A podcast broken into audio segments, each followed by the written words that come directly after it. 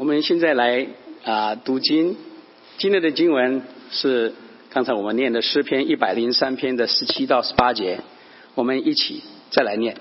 来，但耶和华的慈爱归于敬畏他的人，从亘古到永远；他的公义也归于子子孙孙，就是那些遵守他的约、训练他的训词而遵行的人。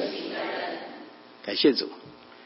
今天我们很高兴啊，我们有从远道台湾台北林良堂教会来的陈美云姐妹在我们当中。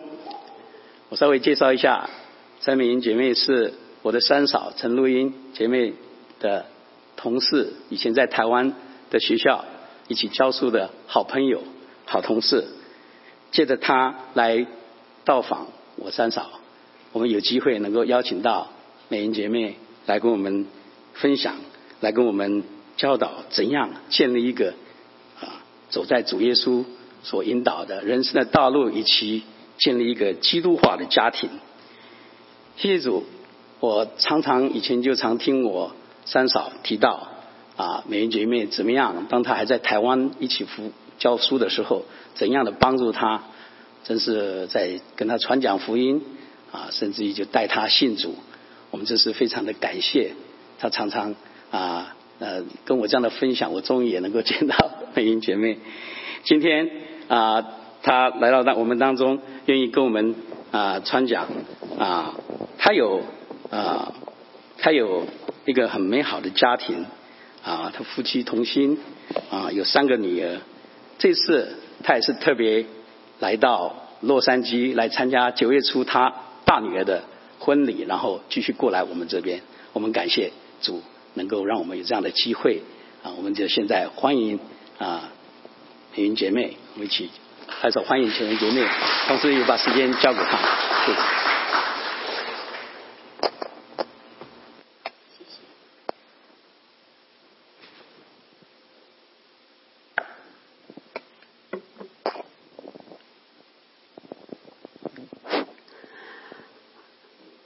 谢主，就像这一段经文所说的，耶和华的慈爱归于敬畏他的人，从亘古到永远；他的公义也归于子子孙孙。感谢主，神是信实的，所以他的话是永远不会改变的。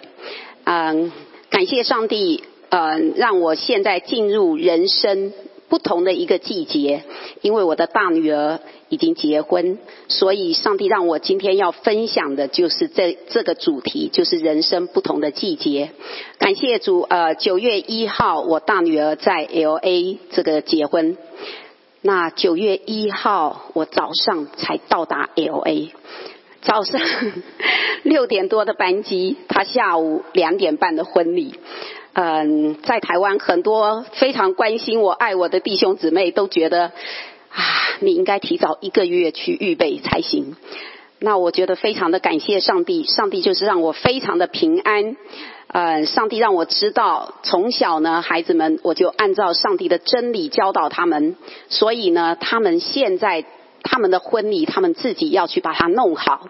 那我这个妈妈呢，就是要穿的美美的，然后坐在那个地方，享受上帝所给我的成果。所以感谢主。所以呢，我第一个主题就是享受果子的季节。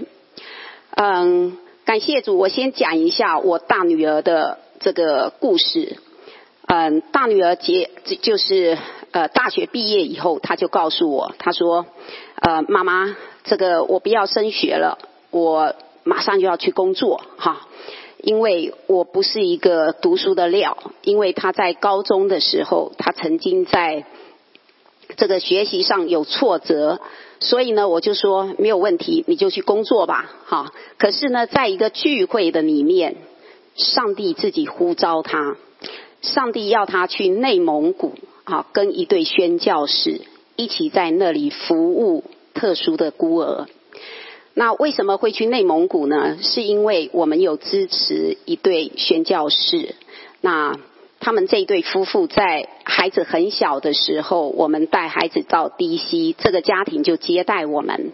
那这个家庭非常的爱主，他有自己有三个孩子，那他又在这个中国又领养了三个孩子，最后他们全家搬到内蒙古，就是要服侍当地的这个特殊的孤儿。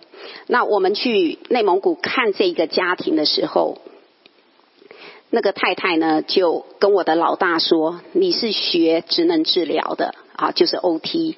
那我们这里非常需要，因为我们有很好的器材，可是我们的保姆都不会使用，我们很需要你来帮助我们。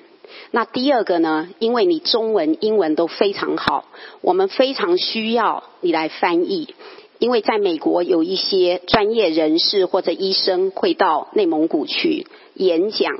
但是很多医学的名词啊，那一般人不容易翻译，所以他希望我大女儿可以去翻译。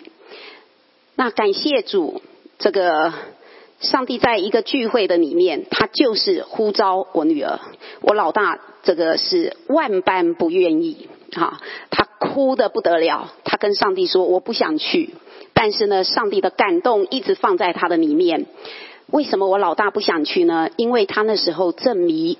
冲浪，那你知道台湾是个海岛啊，冲浪非常的方便。那去内蒙古去哪里冲浪呢？连海都没有哈，所以呢，他跟上帝讲，我太困难了。可是神一直感动他，最后呢，他顺服神的呼召，他去内蒙古啊，一年就是训练当地的保姆啊，然后做翻译的工作。他在那里付很大的代价。不仅在内蒙古，然后在周间的那些城市的里面，只要有孤儿院，他就去那里帮助他们，然后也在那里聚会。那感谢主，他差不多去了半年，他就打电话给我，他说：“妈妈，我想要申请学校。”我说：“为什么呢？”啊，他说：“啊，因为我觉得我的专业需要再提升，因为他在帮助人的过程，他发现他是不足的。”所以呢，他就说他要申请学校。那我说好啊，那你就申请学校。可是，在那边非常的忙碌，那他自己就利用晚上的时间来这个读托福还有 GRE。那感谢主，让他在 Christmas 的时候回台湾，那他就考了这两个。最后，上帝也让他申请到南加大的。这个职能治疗，那感谢主，他告诉我他为什么要申请南加大的职能治疗，因为这一个学校呢，它是承认台湾的所有专业学分，所以感谢主，他在这个学校只要读一年就拿到硕士学位。你看上帝多爱他，也多爱我们，因为我们就省了很多的钱，因为南加大非常的贵。好，那感谢主，那他硕士毕业了以后。他就跟我讲，他说：“妈妈，我想要继续的进修，但是呢，我只想读临床博士，因为我希望在这个部分，哈，在临床的这个部分可以成为更多人的祝福。而且我领受到的是，当我在医院实习的时候，我觉得我可以照顾几个小孩或者几个病人是没有问题的。可是我在内蒙古，上帝让我看到一件事情。”就是我训练了一批这个保姆，他们就可以照顾更多的孤儿。所以呢，它里面就有一个想法，他说：“上帝让我有这样的一个想法，就是呢，我可以更多的装备我自己，让我可以成为更多人的祝福。”所以感谢主，他就在美国，那因着他顺服神的呼召。我想他真的就是走在上帝的祝福的里面。上帝不仅让他完成了学业，上帝也给他一个非常爱主的弟兄啊。那他们在这个交往的时期，其实他们就一起参加一个医疗宣教队，他们就去墨西哥宣教。好，所以我觉得非常非常的感谢主。那他们在这个交往的过程的里面，我也觉得很感谢主，因为从小孩子们，呃，我们是三个女儿，所以呢，我们在小时候带孩子去上有一套课程叫真善美课程。那它里面就讲到，当你未来要交往的对象。这个孩子呢，一定要请对方啊跟父亲谈一谈。所以呢，我们就跟他讲了，以后呢，谁非常的欣赏你，想要跟你交往的时候，请你一定要记得告诉他说，你要跟我爸爸聊一聊啊。所以呢，感谢主，那这个他先生在想要跟他交往，决定要跟他交往之前，他就写了一封信，很长的信给我们。那他就先自我介绍啊，然后呢，第一个。他讲他的背景，他说：“虽然你们有从这个我大女儿叫 Betty，虽然你们有从 Betty 的口中哈已经知道我，但是我要很慎重的跟你们介绍我自己。”他先讲他的家庭背景，然后接着他讲他的父母是怎么样教导他，给他一个怎么样的价值观。好，那感谢主，接着第二个他就告诉我们他是怎么样委身于。这个上帝怎么样？他的信仰的情况，他就告诉我们。然后接着第三个，他告诉我们说，他没有债务的问题啊。因为这个美国，呃，因为他是第五代的华人，所以算是美国人。那美国人有的时候有贷款的问题，所以呢，他告诉我们，他没有贷款的问题。还有呢，他未来他对于财务的安排。好，然后呢，再接下来，他告诉我们他会怎么样的跟我女儿交往，而且他会非常敬重她，啊，特别在身体的界限上面，他会非常敬重教会还有他父母的教导。那最后一个，他告诉我们他的娱乐啊，他喜欢爬山，他喜欢滑雪啊，他讲他的，然后写了很长的一段。最后呢，他谢谢我们啊，就是把 Betty。教的这么好，这么爱主，以致他有一个机会可以跟一个这样爱主的姊妹交往，所以我们非常非常感谢上帝。我想这真的是上帝给我们享受一个丰盛果子的季节，所以感谢主。那他们婚礼整个的过程的里面，我们其实只有跟他们说。我们的心意就是你在办整个婚礼的过程，就是凡事为荣耀神而行。所以你做的这个部分就是要荣耀神，哈。所以我非常的感谢主，我们来这个 L A 就参加了一个非常荣耀的一个婚礼，哈，让上帝得着荣耀。好，那接着呢，这个是呃，我女儿在硕士毕业的时候，她在 F B 剖了一个文。哎，我这个老大是很活泼的，所以你看他上面写的，呃，咪咪摸摸，其实就是讲妈妈啊。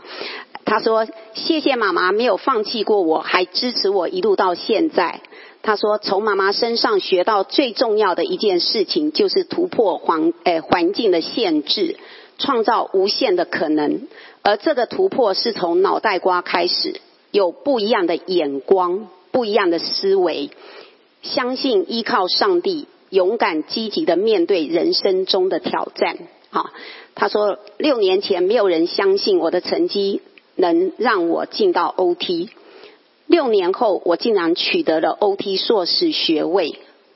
那回想五年前，我还跟妈妈说我绝对不会读硕士，因为我不是个读书的料。现在想想，真的没想到天赋会带我走这条路。说真的，我觉得你很了不起。那天跟你视讯，然后你就哭了。我知道你想我，但谢谢你牺牲你的想念，放手让我离开家，把我的梦想当做你的梦想，每天为我祷告，把一切交在天父的手中。那我觉得我非常感谢上帝，是我看到最后这一段话，把我的梦想当做你的梦想。我想对我们做父母来说。我们对孩子都会有一个梦想，我们希望他成为什么？但是我们真的要到神的面前，我们要把上帝给孩子的梦想当做我们的梦想。好，我们一起努力学习。好，呃，我回想上帝一直带我到现在，当我在这个。就是师专，就等于是哎台湾的大学二年级的时候，好，当我信了主，呃，我开始相信上帝以后，上帝开始给我人生第一个季节，就是等候预备的季节。在提摩太前书说：“不可叫人小看你年轻，总要在言语、行为、爱心、信心、清洁上都做信徒的榜样。”所以，当我开始信主了以后。第一，我就开始学习读圣经。你知道，刚开始读圣经很多不懂，所以呢，我非常谢谢教会啊，开了很多的圣经的课程。所以我在教会的里面，我开始学习研读圣经。那我也开始学习服饰啊，就像刚刚 玉堂弟兄的祷告，教会里面有很多的服饰啊，服饰没有贵重。为什么？因为服饰的对象是我们的主，那我们做什么都是主所喜悦的。所以呢，我就开始学习在教会里面，我的小组长请我做什么，我就去做什么；或者我的牧者请我做什么，我就去做什么。因为对我来说，教会的生活是全新的，所以我非常愿意去学习。第二个是祷告等候，那感谢主。这个在生命的过程的里面，有很多的事情是需要祷告的。特别对我来说，我的婚姻非常需要祷告，因为那时候就有呃讲员来鼓励我们说：“哎，未婚的姊妹，你要为你的婚姻祷告。”所以呢，我就开始为我的婚姻祷告。那感谢主，上帝呢给我一个很爱主的一个弟兄。好，所以呢，我们就进入了二人同心的季节。啊，在阿摩斯书说，二人若不同心，岂能同行呢？啊，那我在跟我先生交往的时候，其实我们就开始一起读圣经。啊，我们见面的时候，我们会从雅各书开始读起。啊，因为他讲到信心跟行为，所以我们两个会一起开始读圣经。那接着呢，我们就开放家庭，就是让小组可以到家里来聚会。那第二个，我们建立夫妇的关系。那教会里面有很多夫妇成长的课程，那我们就一起去上这个课程。然后第三个呢，就是同心的服饰分别时间。呃，我先生是在科技业，那科技业呢都是非常的忙碌。那我先生尤其星期五晚上，他的时间是更困难的，因为很多时候星期五大家都觉得这一天有空呢，或者刚开始的时候，我先生都是在外商公司，那老外来到台湾，星期五晚上常常常就是要一起吃饭。但是呢，这个时间我们就是要分别出来，因为星期五的小组就在我家。我记得有一次，我先生就跟我讲说：“我想明天真的我是没办法参加聚会了，因为呢，总裁今天告诉我，明这个明天晚上他要跟我一起吃饭。”好，我就记得他这样跟我讲。他说：“所以真的我不我我没有办法。”然后。我听了以后，我就跟他说：“我们现在一起来祷告，好，那我们就祷告。我们相信，我们有这样的心，我们要把这个时间分别给神，神自己会做他奇妙的事。所以呢，我们就一起祷告，求神还是能够让我们星期五是预备这个时间的。所以感谢主，他。”这个星期五回来的时候跟我讲，他说：“真是感谢上帝，星期五一早看到总裁，总裁就说，Steve，我们改成星期六中午吃饭吧。你看，这是不是上帝很奇妙的事情？所以呢，圣经里面说，人有愿做的心，必蒙神悦纳。好，所以我们里面一定要有愿意的心。好。”在下一个时期呢，就是迎接产业的时期。儿女是耶和华所示的产业啊，所怀的胎是他所给的赏赐。感谢主，上帝给我三个孩子啊。那平常呢，我要上班，然后晚上照顾孩子。但是感谢主，上帝呢，让我在这个过程的里面，我一直在学习教养。好，我从上课啊，如何教养孩子，还有从教会的姊妹们或者弟兄们他们教养的经验的里面来做很多的学习。当然，最重要的是按照圣经的原则。好，那第二个呢，就是生命的次序。星期五晚上，我特别强调这个部分。就当孩子出生了以后，我们夫妇的次序还是要对。第一，我们跟神的关系是不变的；第二，就是夫妇的关系；第三，才是孩子的关系。就在这个关系的里面，我们是一直持续的学习跟维持。然后第三个是孩子开始读神的话。嗯，我们呢？这个很希望孩子可以明白，可以记住神的话。所以在孩子幼儿的时期，你知道记忆力是非常好的，所以我们就教孩子背圣经。所以孩子在幼儿的时期，他开始背圣经。当孩子开始可以自己识字了以后呢，孩子就开始读圣经。每一天早上，我们家是六点起床，好，然后呢，孩子就开始读。一小段圣经，一开始我的做法是这样，因为一整本圣经对孩子是困难的，所以呢，我就给他们那个每日灵粮，啊，就是一句经文，然后再讲一个故事，啊，用这种方式，那孩子其实从头读完，可能只要十分钟、十五分钟，接着就可以吃早餐。所以孩子从小他们就养成读圣经的习惯，因为孩子七点多一点，他们就要出门。那可是这里面有一个很重要的点，就是父母的榜样。好，我自己六点一定要起来，然后跟孩子一起读神的话语啊。所以孩子一直到现在，他们在世界不同的地方，可是呢，他们一样都读神的话啊。所以非常的感谢上帝。那神的话也一直成为他们的准则。啊，那第四个是全家一起服侍。嗯，当我们自己开始带小组，那家里这个这个小组的人数一直增长的里面，你就知道这个时期很多来到你家里的都是有很多的孩子，所以我们家小组有一阵子将近快二十个小孩。好，那二十个小孩真的是很困难的事情，不像美国可能房子很大，你弄个地下室或者哪里。所以我们家会有一个游戏间，专门给小孩的。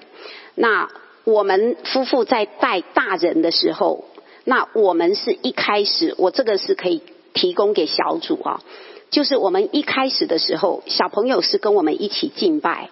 那祷告的时候一起敬拜祷告，可是我们小组都会做一件事情，就是当我们唱完诗歌、祷告完，我们会请所有的孩子到小组的中间，然后所有的我们所有的人就为孩子们做祝福祷告，所有的孩子都跪在小组的中间。好，那我真的觉得非常的感谢上帝。你知道有有一些孩子他是很活泼型的，那。刚开始来的时候，他可能动来动去。可是你知道吗？当他看到所有的孩子跪在那里，他也会跪在那里。然后差不多，我们只要几个月的时间，可能三个月的时间，这些孩子很跳动的孩子，他就可以开始安静。我相信这是上帝做的，所以我们每一次都要请孩子到中间，我们一起为他们做祝福的祷告，然后接着才分开。分开了以后呢，我的三个小孩。他们就开始带三个小组，哈，他们自己预备材料，哈，然后开始带小孩，让我们可以专心的带大人，所以我们一直都可以这个一起服侍，啊，所以非常的感谢主。当他们长大了以后，那他们在高中、大学啊的团契，其实他们很容易就可以开始做一个领袖。因为他们从小就被什么训练，好，所以感谢主。那第五个呢？我要讲到的是信仰就是生活。在我们跟孩子讲信仰的里面，其实孩子是要看我们是怎么活出这个信仰。好，那我觉得很感谢上帝。那我们在这个过程的里面，我们一定是会有困难的。那我记得啊，我家老二。他在国中的时候，有一天他回来，他就说：“妈妈，我告诉你哦，你要为我祷告，我有这个生命危险的问题。我说哈，学校会有生命这个这个危险的问题。他说啊，妈妈，因为啊，我班上的同学哦，这个啊，他们很多人都用订书机这样一直射，一直射，一直射后面，我就很怕被他们会射到这样。那后来我了解了啊，我跟他谈一谈，我才知道这一个班级其实就是有很多困难的孩子在这一个班级的里面。好，那你知道电脑编班有的时候就会这样，因为他以成绩编班，他不会以孩子的背景编班，所以这个班级就是有这样的困难。再加上他们的老师又是一个刚毕业的老师，非常辛苦，所以呢。我听了以后，我就跟我的老二说：“我说孩子，你知道妈妈要帮你转学是非常容易的事情，因为你的功课很好。可是你编班这件事情，我们是一起祷告的，我们是跟上帝祷告的。那既然上帝把你放在这一个班级，我想上帝一定有东西、有礼物要给你。如果你离开，你可能就不会得到这个礼物。我就说好不好，孩子，我们一起为你班上的同学祷告。然后呢，我的孩子就说好。那接着我们就开始一起为他班上的孩子开始祷告。那我老二呢，在申请大学的时候，在他申请书里面，他就写了这一段。他说：“当我的母亲鼓励我啊，开始我们一起为班上的孩子祷告。”我就开始慢慢的发现，班上这些就是呃不守规矩的孩子，其实他们都有很辛苦的背景。我心里面就开始有上帝的怜悯，我就开始爱他们，为他们祷告。我也看到，其实他们每一个人，上帝也都给他们专长，只是他们没有看到，所以我就开始鼓励他们。那这个过程的里面，有的时候这个教官，呃，台湾的学校有教官啊，或者训导处，哈，那要找这些同学，或者要给他们记过。我不知道记过，你们听得懂吗？就是记过惩罚，哈。那我的孩子呢，就会去跟训导处或者教官，就会跟他们讲说，其实真的他们没有像你们所想的这么坏。好，那我的孩子就会说出他们的优点。那因为教官跟训导处是信任我的孩子的，所以我孩子在这样交涉的过程的里面，他就写，或许是因为这样的过程，他里面他开始想要读法律。好，那他有一次去参观法院的时候，他又看到一个非常有爱心的法官，所以他觉得上帝更是。鼓励他要走法律这条路，所以他申请法律系。我真的觉得非常的感谢上帝，这一个班级的孩子到三年级毕业，他们都没有一个孩子进入帮派。还有其中有一个女孩啊，本来有一点就是有抽烟啊，就是行为都非常不好。但是那个女孩后来她就到教会，她也信了主，一直到现在，这个女孩。他自己也牧养一个小组，所以我真的非常的感谢主。我自己亲眼看到我女儿跟她这个同学的互动，是她要去考高中的那一天早上。那因为我们还没去看过考场，我就陪他去。我们走到三楼的时候，他的考场在三三楼。然后呢，他走到那里的时候，你知道他同学本来都坐在地上。接着我就看到那个情景，就是每一个同学都站起来，贞洁早，贞洁早。因为我女儿叫陈真，就是真言的真，单名真啊，所以他们就真洁早。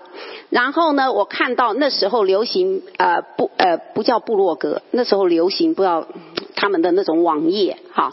那我女儿呢就会分享上帝在她生命中所做的事情，我就会看到她的同学有的在下面回应，有的说很感动，但是有的呢他就会写说珍姐。你写的非常好，只是我看不大懂啊。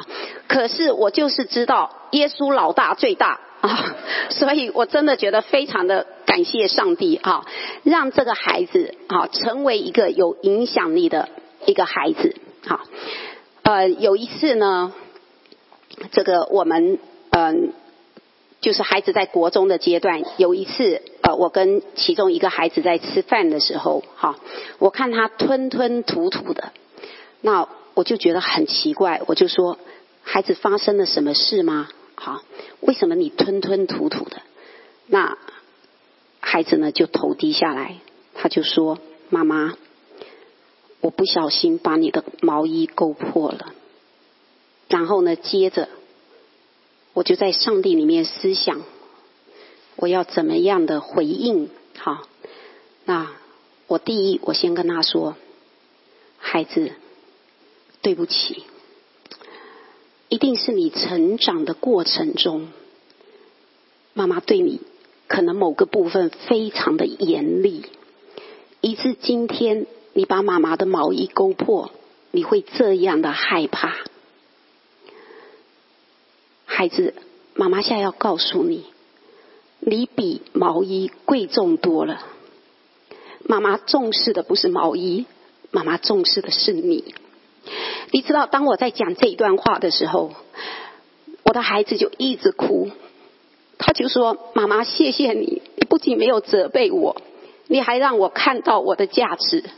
妈妈，我真的好像看到了耶稣。所以我非常非常的感谢上帝。信仰是一个生活。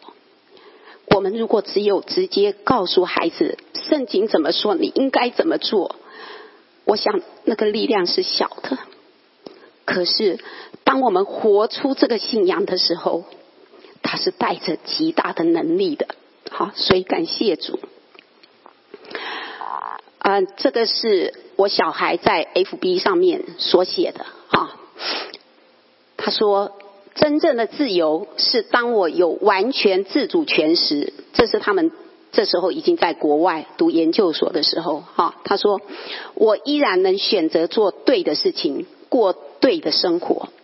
这种时候也才看得出来，这些原则和界限只是被迫遵守，还是真的是我所认同，是我生命的一部分，使我能容神一人。很开心的事实证明，我是后者。”所以感谢主，我们教养孩子的目的就是，无论他在哪里，他都能够行在神的律例跟法则，而且他知道他是自由的，因为真理使人得自由。好，感谢主。好，第四个是建立家庭祭坛的季节。好，在约书亚记说：“至于我和我家，我们必定侍奉耶和华。”嗯，在孩子。差不多，呃，我的老大五六年级的时候，我就跟我先生，我们两个就商量，因为当孩子越来越大，他对圣经他会有疑问的啊，有一些部分他看不懂，他会有疑问，所以呢，我们就开始这个家庭祭坛这一个部分。那家庭祭坛呢，我们怎么做？其实我们非常的简单，时间我们就定在星期天的晚上八点。好，星期天晚上八点，然后内容怎么进行呢？就是一开始我们就一起读一集诶一章圣经，譬如说我们这一次读约翰福音第一章，孩子就轮流读啊，我们就轮流把这一章读完。读完了以后呢，有问题的孩子都可以举手发问，然后我们就告诉孩子说，爸爸妈妈不见得能够。这个解答你所有的疑问，但是我们可以去请教，我们可以查资料，都可以的。好，所以这个孩子们就可以很自由的发挥。接着呢，读完圣经以后，我们每一个人就开始这个讲感恩的事情。感恩的事情都讲完了以后呢，我们再来讲代祷的事情。为什么？因为我们要先献上感恩为祭，所以先讲感恩的事情。其实这个过程整个进行是很容易的，就是很简单的。但是有一个原则，就是这时候父母绝对不可以在这个时候教训。你知道有一个爸爸跟我讲说，老师，我听了你的话以后，我就开始做这个家庭祭坛了。可是呢，你知道吗？现在，好，他说差不多一个月以后，都是我唱独角戏，没有一个人讲话。你知道为什么吗？因为当孩子讲出感恩的事情的时候，他就说：“这有什么好感恩的？你觉得这个有什么得意的吗？”然后呢，接着孩子讲带导的事情的时候，你为什么会犯这样的错误？你你怎么会这样？你觉得孩子会想再讲吗？绝对不会。好，所以我们在这个过程的里面，我们绝对不要去做教训这一件事情或者指正。好，那我们就是鼓励孩子说。那我非常感谢上帝，我们到现在已经差不多十五年，我们都没有断掉。好。那你知道，在这个过程的里面，我后来发现，上帝给我们一个很大的祝福，就是孩子他也会知道父母感恩的事情。我们也了解孩子，你知道，孩子越来越大，你跟孩子的时间越来越少。可是，在家庭礼拜的时间的里面，我就知道孩子这个礼拜发生很好的事情，还有这个礼拜的困难。最重要，孩子会知道，原来父母也有困难。你知道，在教养的过程，我们常常都让孩子觉得我们是个伟人，我们不大容易有困难。好，可是在这个过程的里面，我们让孩子知道，我们也是软弱的，我们也需要孩子带导。那我觉得非常的感谢主，所以我们的关系很紧密。像昨天早上，这个我在录音老师家，然后呢，这个是美东。早上十点钟，台湾晚上十点钟，这个欧洲下午四点钟，L A 早上七点钟，我们同时进行。然后我原本跟录音老师说一个小时，他们本来等着我要出去走走，可是呢，你知道吗？孩子们都一直抢着，等一下又说我还有感恩，我还有感恩，然后每一个都抢着说，抢着说，我们就。两个小时，因为两个小时的时候，这个台湾的爸爸就说明天一早我还有事，所以呢，我们可不可以先睡觉了啊？所以才结束。孩子都非常喜爱分享，好，所以非常的感谢上帝。那这个你看哈，这个我老大刚开始第一个，我老大他那时候离开家读大学的时候，我们就透过视讯。好，那我们就开始家庭礼拜。那你看这个孩子们贴在 FB 上面的，他写每个周日晚上的家庭祭坛，读圣经、祷告、分享彼此的感恩跟带祷。十二年来，这是他前几年发的文啊，十二年来没有间断过。无论在世界各地的哪儿，我们的心都紧紧连在一起。今天又是四地连线，想你们满满的爱。好，感谢主。这个是我老大 PO 的文，他就说，在一年的第一天元旦那一天，啊，刚好是这个家庭礼拜的时间。他觉得一年的第一天能够跟家人一起家庭礼拜、家庭祭坛，他觉得是最受祝福的一件事情。所以你知道，孩子们非常非常的喜悦。最美的一个家庭礼拜，我印象中是在马来西亚的一个度假的岛，叫南卡威。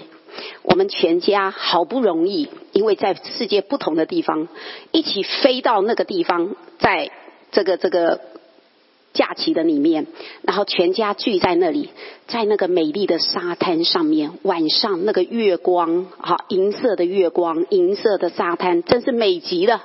我们躺在那个那个那个椅子上面，接着我小孩就说：“妈妈，我们开始家庭礼拜吧。”所以我们在旅游的时候，一样都家庭礼拜。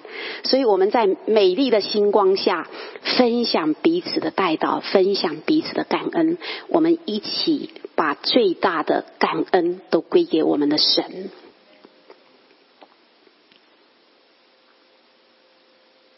好，那奉献的操练，哈，奉献。是我们基督徒一个信心很大的一个课程，哈。那因为时间的关系，我很快带过这里，哈。就是在孩子很小的时候，这个孩子跟我讲：“妈妈，我很我们很想要资助世界展望会的孩子。”那我就说可以啊，你们可以资助。那时候他们小学差不多三三年级、四年级左右。那可是他们说：“妈妈，我没有钱。”我说：“如果你想要奉献，如果你想要帮助，你要自己付钱。”他说：“可是妈妈，我没有钱。”我说：“我会帮忙帮帮你们想怎么赚钱。”哈，所以呢，感谢主。我就跟我弟弟商量啊，他家里有有小的，那时候还有三个啊。我说好不好啊？你你家的老大跟老二，那个我女儿说啊，他们可以教弹琴，他也可以教你讲英文，哈。所以呢，这个一个小时一百块钱，哈，请你给他们工作机会，哈。然后呢，一个礼拜他们就赚两百块钱，两个人嘛，一次一百。然后呢，一个月就有八百块钱，那七百块钱就可以帮助一个孩子去上学，所以他们很开心，他们就自己选了一个这个越南的孩子，然后是比他们小一点的小女生，那。他们就开始啊，那我说啊，赚钱这件事情哦，是你一定要付上你的代价，你才能够得到这一个钱。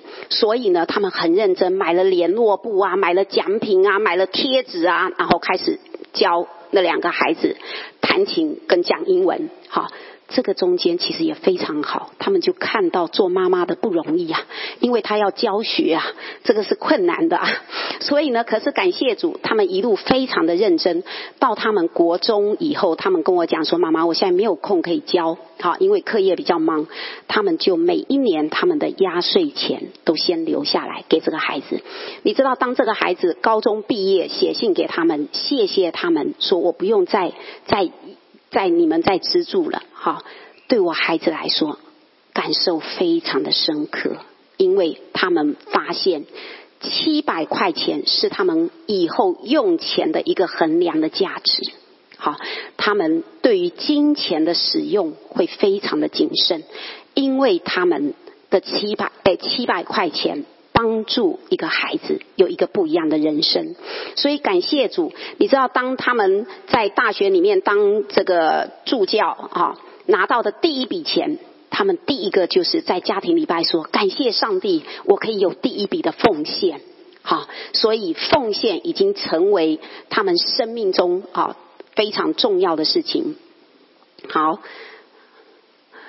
第五个是成为子孙祝福的季节。虽然我还没有到这一个季节，但是呢，我们一定要学习的是，耶和华所示的福是使人富足，并不加上忧虑啊。你知道，有的时候啊，我们啊看到孩子有孩子了以后，有一次我在那个鹤林团契讲这个的时候，很多时候老人家就开始忧虑，哎，觉得孩子这里不稳妥啊，媳妇那里不稳妥啊，这个孙子应该怎么样？